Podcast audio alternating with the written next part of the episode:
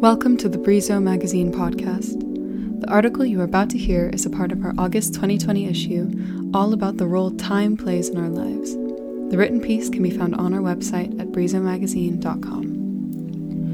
An obviously short story on procrastination, written by Iona Bell, read by Jade Fogerston.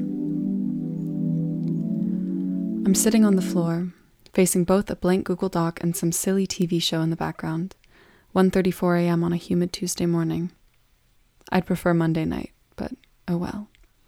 An endless to-do list hums constantly in the back of my mind, embodied on scrap paper, iPhone notes, skin, and mirrors.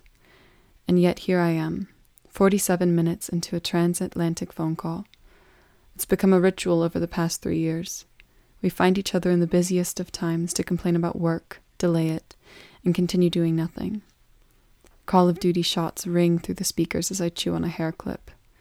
The conversation never runs dry. Silence is openly welcome and yet frequently interrupted for chit chat. Fatigue has me slightly delusional, but the comfort of company won't allow me to hang up.